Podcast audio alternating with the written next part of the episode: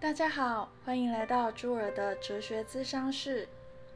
从朱儿今天使用的主题照片，应该可以看得出来，朱儿实在无法成为所谓的文青。从照片里可以看到，朱儿的书桌堆满了书，其实家里其他的空间也是随处可以见到各式各样的书籍。我实在是很难像网红文青他们那样，能够为大家提供视觉上美好的享受。说到各式各样的书籍，朱儿想要跟大家分享。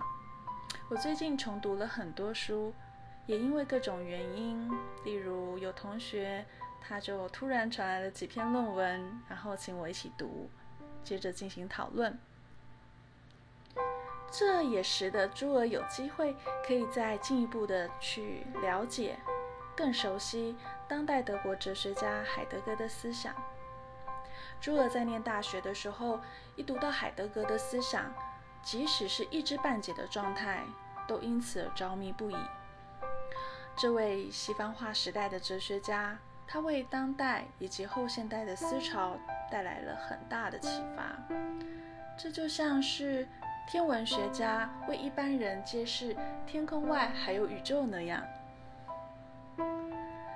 西方的思想也因此有了关键性的突破与转折。在现在各个领域的著作当中，其实处处可以见到胡塞尔以及海德格他们思想的影子。胡塞尔是谁呢？他是海德格的老师。胡塞尔他著名的现象学理论启发了海德格，而海德格他也在胡塞尔他的理论当中没有发展完成的地方，提出了他超越的见解。这个部分在他回应纳托普对胡塞尔的理论批判中是可以看得到的。这也是朱尔之前应邀同学的邀请所得到的新知识。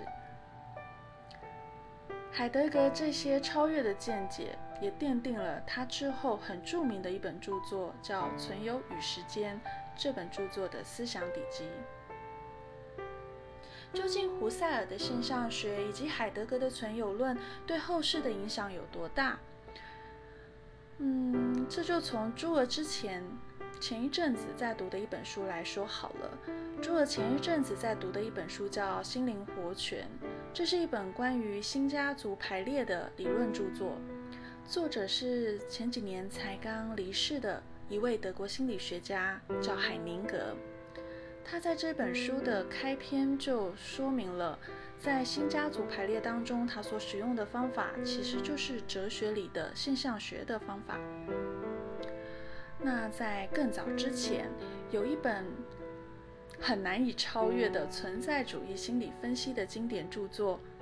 这本著作它承载了整个西方文明的思想，而作者也根据他的处境融会贯通，应用于助人的层面。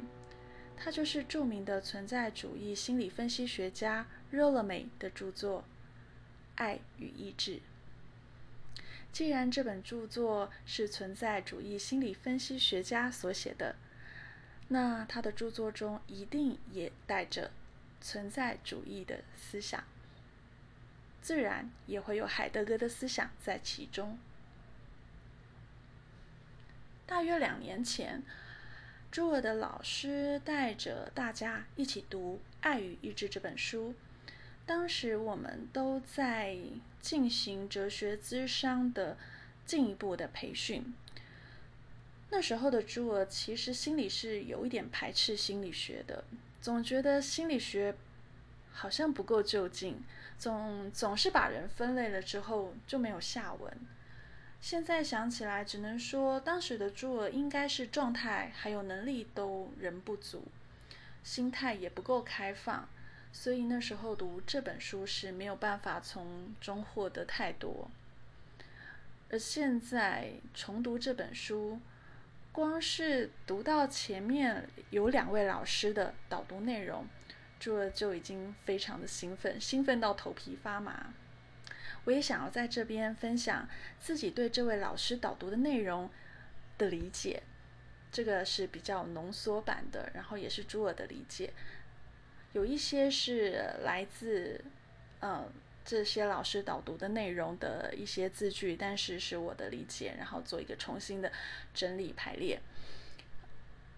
第一位是国家讲座教授黄光国，他认为这本书虽然在一九六九年的时候就已经出版了第一版，但是事隔非常多年才在台湾出版第二版。但是他认为，即使隔了这么久，但还是非常适合台湾现在的境况，因为他认为台湾虽然看似西化现代化。但是吸收的却是西方的工具理性或者是技术理性，也就是说，台湾在资本主义的影响之下，也跟着将金钱、金钱与权力视为最高的价值观，将各种不同的知识当成追求金钱与权力的工具。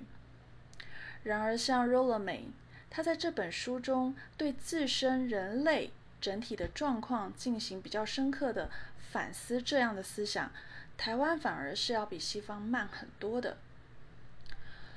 黄光国老师也在导读中具体简单的介绍了海德格的存有论，我这边就稍微简单的介绍，在海德格的存有论中指出，人的存在方式是按照他自己的选择而成为。本真的存在，或者是非本真的存在。本真的存本真的存在这样的人，他会开放自己，然后也放松自己，让世界中的事物降临到他自己的身上，达到与物同游的境界。这有点庄庄子的思想。这样的人在与他人相处时，不仅可以自然的展现最真实的自己。也让他人如其所示的展现自己，这样的人时间观也不仅仅是只有现在此刻，而是每一个现在都是过去、现在、未来的往复循环。这里有一点深奥，但是后面朱尔的分享应该可以稍微去理，可以可以稍微带到理解这个部分。也因为人也因为知道自己终将死亡这个事实，而开始会有生命的意义。那关于黄光国老师的导读介绍，我就简单的说到这里。目的也只是想要让大家稍微可以对海德格的思想有一点印象。接下来我想要介绍的是。沈青松老师，我也有上过他的课。他是多伦多大学中国哲学与文化讲座的教授。很可惜的是，他在前年离世了。沈青松老师他认为，r o l a 美虽然是心理治疗家，但是他却能够从哲学、文学、古典研究，甚至是神学方面的思潮中，截取直透人性的洞见。以及治疗心灵的智慧，而让沈老师最感动的是，热洛美他从博学中提炼的智慧，而这些智慧的存在的理由，是为了要对他者的慷慨与照料。这些智慧都是医治心灵的佳音。接下来，我想要读一段沈老师导读的实际内容。事实上。《爱与意志》这本书出版于二十世纪七零年代，正值学生运动与嬉皮风潮初兴的时代。当时思潮还没有产生从对西方近现代主体性的批判，转向以他者为重心的典范转移。然而，热勒美在当时就已经指出，爱与意志已然成为问题。其实就是一个人封陷于自我，心中没有他者的问题。换言之，就今天看来，爱与意志的问题，其实就是他者与自我的问题。两者不是二元的，也不是对立的，而是辩证的、相辅相成的。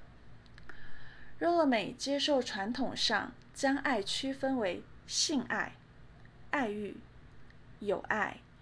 无私的爱，虽然他的重点是放在对爱欲的分析，但他认为完整的爱应包含四者，而且爱欲若要成功，不能下限于性爱，而应提升至有爱和无私的爱。这点可从性高潮与人对他者的整体交付有关键值。这其中的智慧在于，人都是在指向他者中寻获意义。人应该对他者慷慨，而不是寻求自己性需求的满足。需要只需求满足，然而爱欲志在长久。朱尔照原文读这段的内容，是因为我认为他简明扼要的介绍了这本书的核心思想。在重读这本书的过程中，朱尔逐渐明白老师当初为什么要选这本书，也逐渐理解沈青松老师他在导读中所给予的极高评价。朱尔更看见自己这些年的转变历程。因为在读书的同时，会想起自己在两年前读到同一段时，那时候的看法以及感受。而在这一刻，朱尔似乎也感到了时间的动态性，就是之前所提到的海德格的那个时间动态性，就是在这个时刻，过去、现在、未来同时出现，往复循环。朱儿其实从小就很爱看书，读书对朱儿来说也从来不是拿来换取什么的工具。朱儿在学生时代更以自己无法被工具性知识吸引为傲，例如应用外语、会计等科系。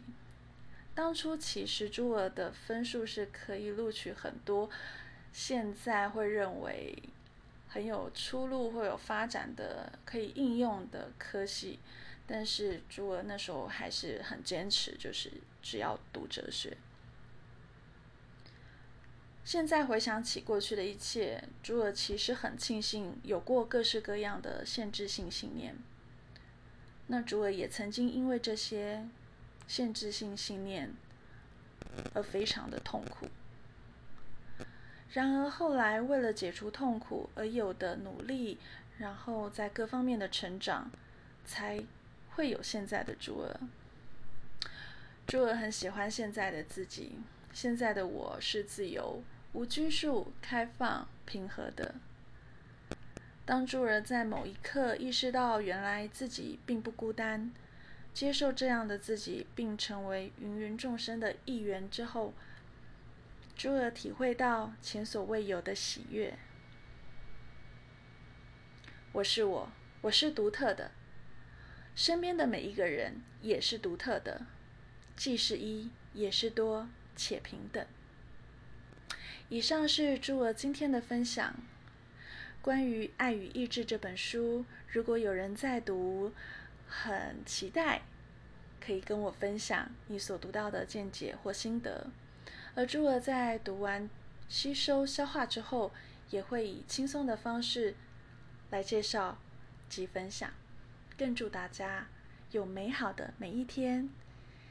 谢谢你们今天的收听，我们下次再见，拜拜。